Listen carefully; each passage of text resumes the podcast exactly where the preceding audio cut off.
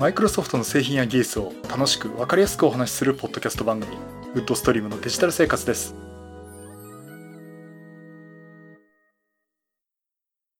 第537回目の配信になります。お届けしますのは木沢です。よろしくお願いします。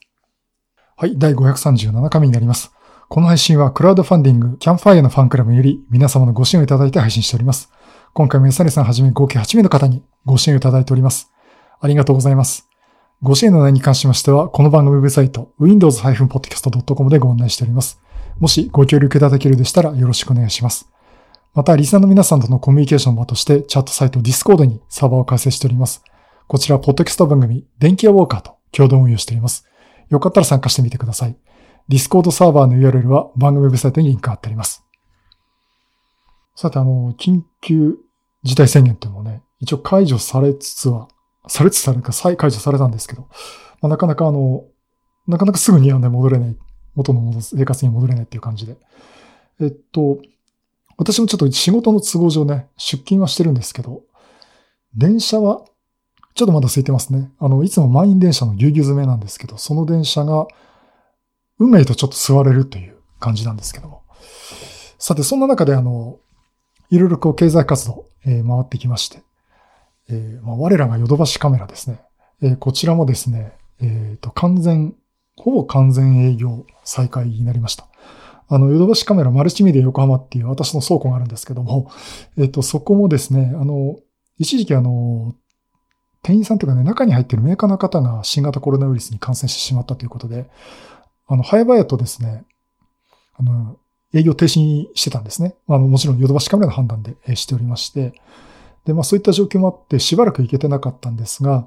えっ、と、まず時間短縮ということで、それをね、ヨドバシ夜9時までっていうところで営業してたんですが、えー、つい先日今週ですね、あの、夜10時までっていう通常営業に戻しています。と言ってもあの、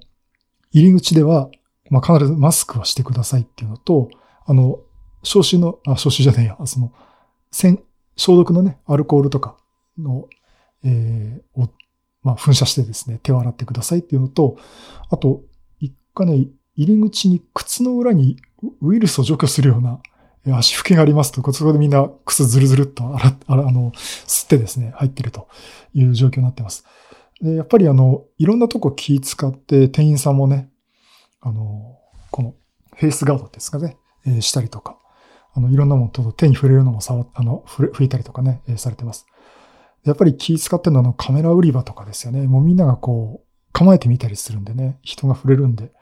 まあ、そこはちょっと人一倍気を使ってるのかなと思います。あとあの、マスクは大量に言ってましたね。50, 50枚2780円っていう価格なんですが。えー、もうそれでね、各売り場に大量に売ってありました。ちょっと意外と買ってる方少なかったんですけど。えー、そんなところもあったんですが、あとね、ドスパラですね。えー、ドスパラ横浜駅前で私もよく、まあ週に3回行くんですけども、えー、そちらもねえ、完全復活、あ、完全じゃないかな。えー、復活ということで、えっと、あと入り口で、え、っと、関節アルコールで手を洗うということと、いつもやってるわけじゃないんですけど、あの、体温を測ってましたね。あの、これあの、ビッグカメラの横浜の西口店でもそうだったんですけど、えっと、体温を一瞬で測るんですね。で、私の場合何度っていう、まあ平熱なんですけど、出て、えだいぶその、気を使ってるなと。で、入り口の、ああの、レジのね、前はこう、ソーシャルディスタンスってことで、あの、並ぶ位置をこう、間を空けて立ってるという。みんな待つようにっていう。で、私も守って待ってんのに、その間隙間一人ポンと入りやがってっていう やつがいましたけども、まあそういった状況で、あとは、あの、コンビニと同様にね、あの、これドスパラでもヨドバシもそうなんですけど、こう、ビニールのマークをしてると。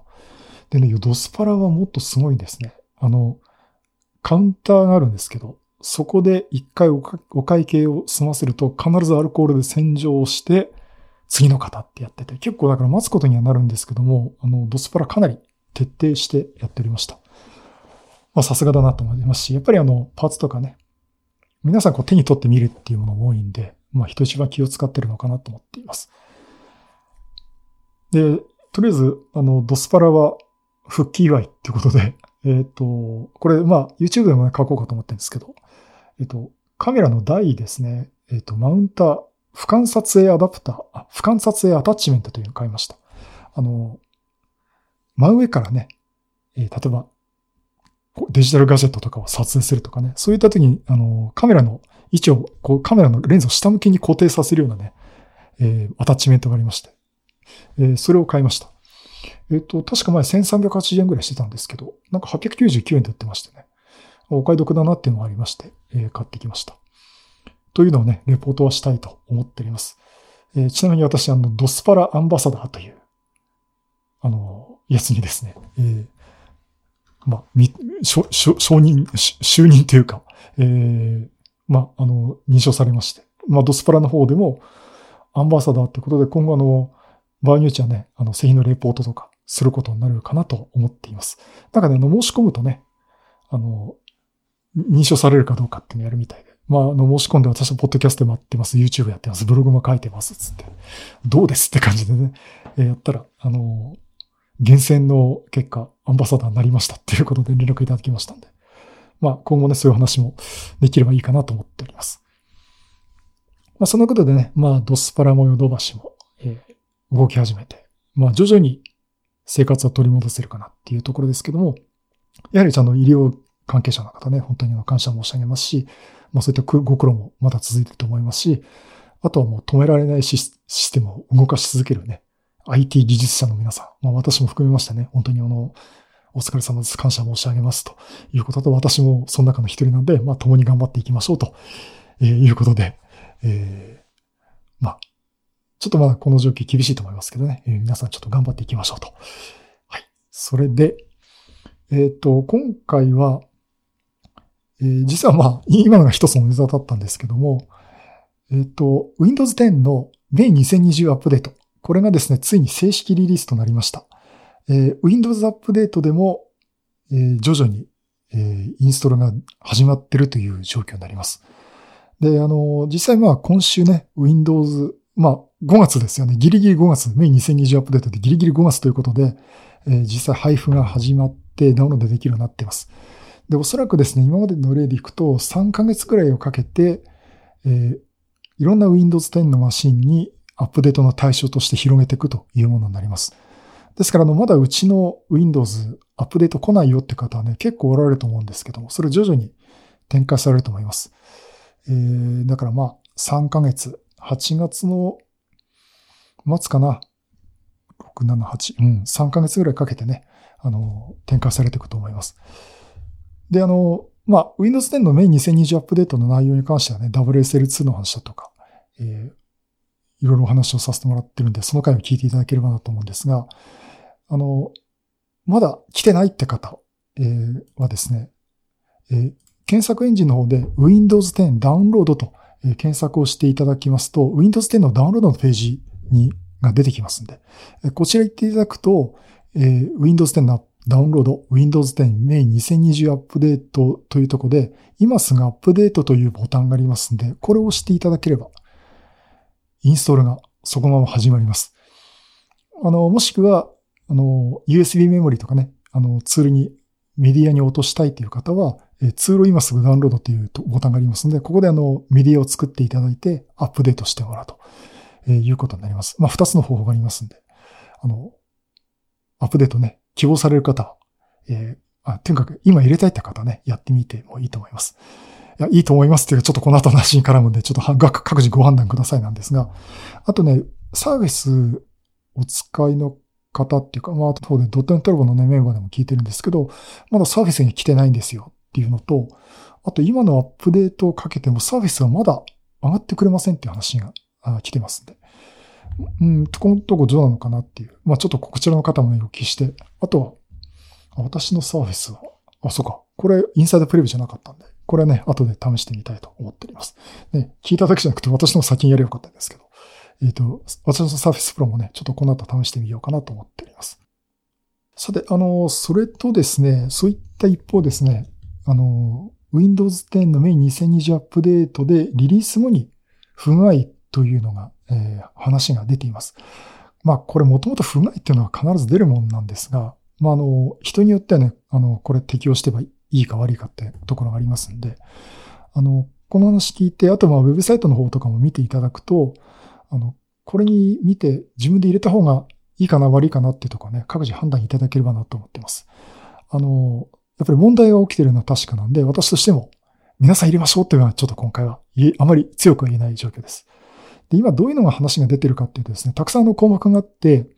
あの、Windows 10のですね、リリース情報ページっていうのがあるんですね。えー、これ、Microsoft の Docs で、えー、Windows 10バージョン 2004& Windows Server バージョン2004っていうところで情報があって、Non-Issues っていうところでね、まあ、基地の問題点っていうのがあります。で、ここでね、ざっと見るとですね、えー、っと、一部の Bluetooth の、えー、デバイスが、えー、2台以上ペアリングできないとかですね。あと一部のアプリで、あの、漢字変換ですね。IME。このモードが切り替わらない。あとは、インテル製内蔵 GPU で DirectX 9をするほとんどのゲームで可変リフレッシュが、可変リフレッシュレートが有効にならないとかですね。あとは、うん、あ、これなのかな ?Surface Pro 7やラップと Surface Laptop 3で Always などの Always Connected PC デバイスでエラー予期せぬシャットダウン再起動が起きるというところとか、あとは、えー、NVIDIA が提供するディスプレイドライバーで、えー、ブルースクリーンとかが起きるというところで、まあ、あの、これ、最後に言った NVIDIA のね、ドライバーに関しては、まあ、バージョン最新のものをね、NVIDIA から落とせばいいと思うんですが、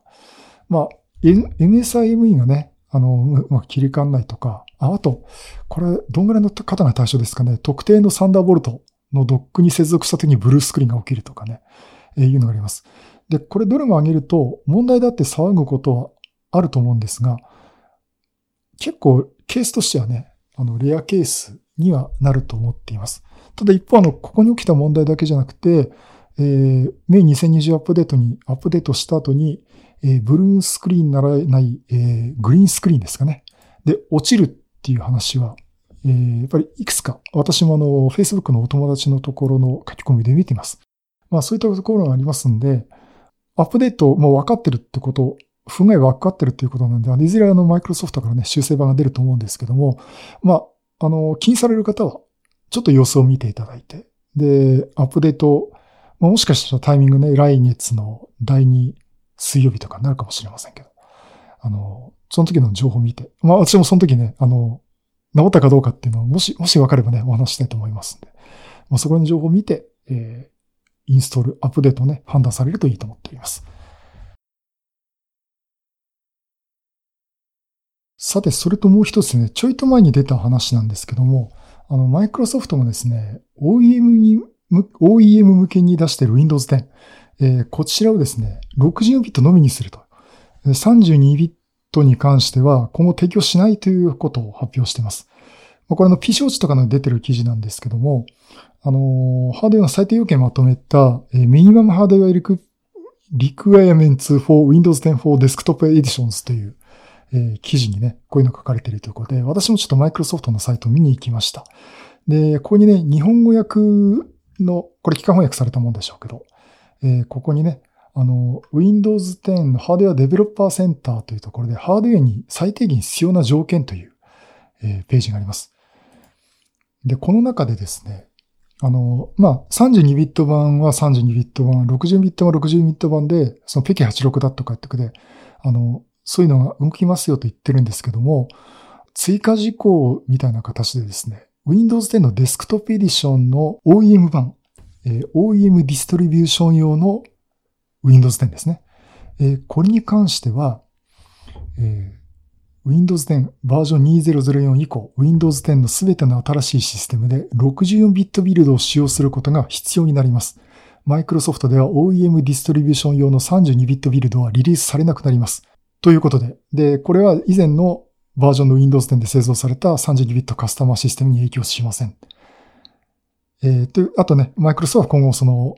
セキュリティに関する更新プログラムは継続的に行いますと。ということで、ここはですね、あの、新しくという形で、60ビットだけをサポートしますという。まあ、あの、32ビット版の Windows でも、Windows でも、ね、存在することはするんですけど、OEM 版に関しては、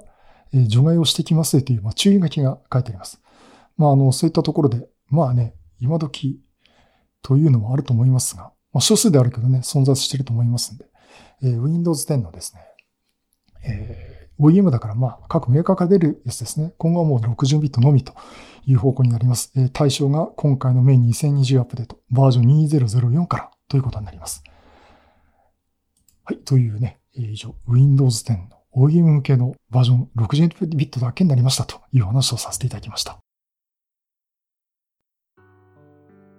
はい。第537回は Windows 10 Main 2020アップデート正式リリースと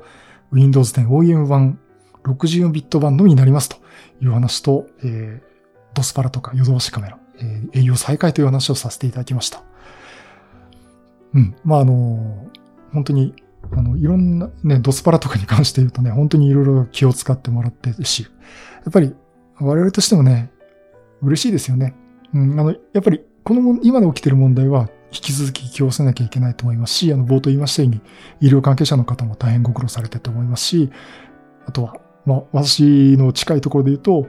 まあ、技術者の皆さんね、あの、テレワークだとかっていうのは相変わらず続いてる状況ですね。やっぱりそれをバックで支えなきゃいけない。で、クラウドだとかデータセンターでもご活躍の方はですね、引き続き頑張らなきゃいけないってところもあって、あの、本当にご苦労は、えー、続くと思うんですが、まあ、あの、そういった状況ではあっても、やっぱりこう、経済活動がね、復活してきて。まあ私はあの神奈川県なんですけどね。ね、なんか一番神奈川県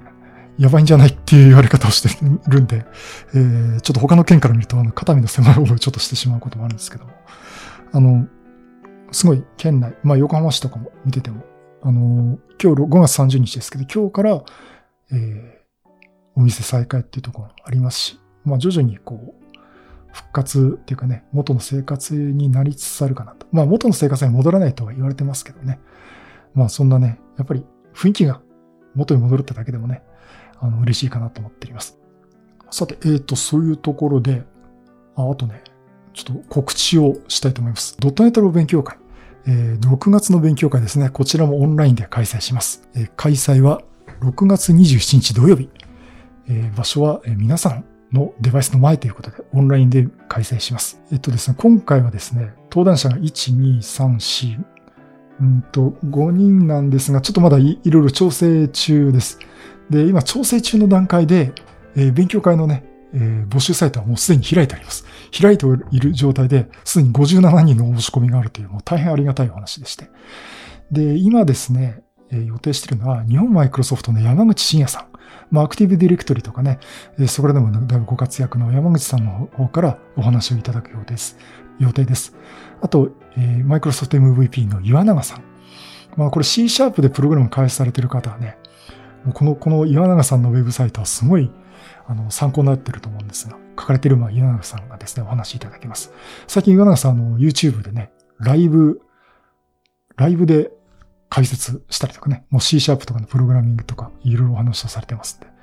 まあ、あの、実は私その YouTube 見て、まあいろいろやっていきたいっていうお話を言われてまして、あ、じゃあうちでもお願いできませんかってことでね、えー、ちょっとお願いしました。そして、えー、久々ですね、えー、増田智明さん、あの、いろんなね、500の極意とかいう、あの、本を書かれてる、あの、増田さんのやつが、ラストの最初の難関を超えるための第一の技ということで、まあ、ラストという言語ですね。えー、次期 C++ じゃ、プラスプラスと言われているラストという言語についてお話をします。さすがマサさん攻めてますね。ここはすごい楽しみです。あとあの、えー、西村さんによります WinUI3 プレビューということで、えー、前回もね、お話ししましたプロジェクトリユニオンの WinUI3、えー、これについてね、解説をしていただきます。そして私の方からあくまでもちょっと予定なんですが、Windows 10X。うん、これ、これなんか喋ろうかなってまだネタ固まってないんですけど。まあ、この関係をね、お話をしたいと思っています。まだあの、いくつかね、交渉中の方がおられまして、えこの後ね、追加されると思いますが、えぜひね、皆さん、あの、オンラインイベント参加していただければなと思っております。えコンパスですね、dotnetlab.connpass.com えコンパスのドットネットラボのサイト、ここでね、ドットネットラボ勉強会2020年6月というリンクがありますので、えこちらから見ていただければなと思っております。ぜひよろしくお願いします。そしてもう一つ、えー、6月13日土曜日、えー、IoT あるじゃん。こちらのイベントがですね、これなんと私も登壇させていただきます。なんと、なんとですよ。オンライン版勉強会ということで、青少年を興奮する永遠の少年、各おじさんたちが往年の FM シリーズを熱く語る会ということで、えー FM シリーズ、富士通の FM シリーズ、富士通のパソコン FM シリーズですね。えーこれについてお話をさせていただきます。えーなんとこれ私も登壇させていただくんですが、なんとなんとですね、えー桜井さんという FM7 の開発者の一人の方がですね、登壇していただけることになります。ついにですね、FM7 の開発者とお会いすることができるという。しかも同じ勉強会で登壇することができるという、この夢の、夢の、なんか勉強会が、えー開催されます。もうまさにね、私にとっちゃね、夢を形にしたって感じでですね。あの、FM7 って私もよく何度も話してます。まあ YouTube でもね、お話したんですけど、最初に買ったパソコンです。もう本当にこれがあったから今日の私があるっていうところで、えーまあその話をね、前あの、老害 LT を、あるじゃんでやった時に、登壇された桜井さんは、実は私 FM7 の開発を担当してましたっていうところで、えー、何ですってって話になって。えーで、あの、主催の小暮さんが、じゃあ木座さんなんかやりましょうかっていうことで、え今回のイベントとなりました。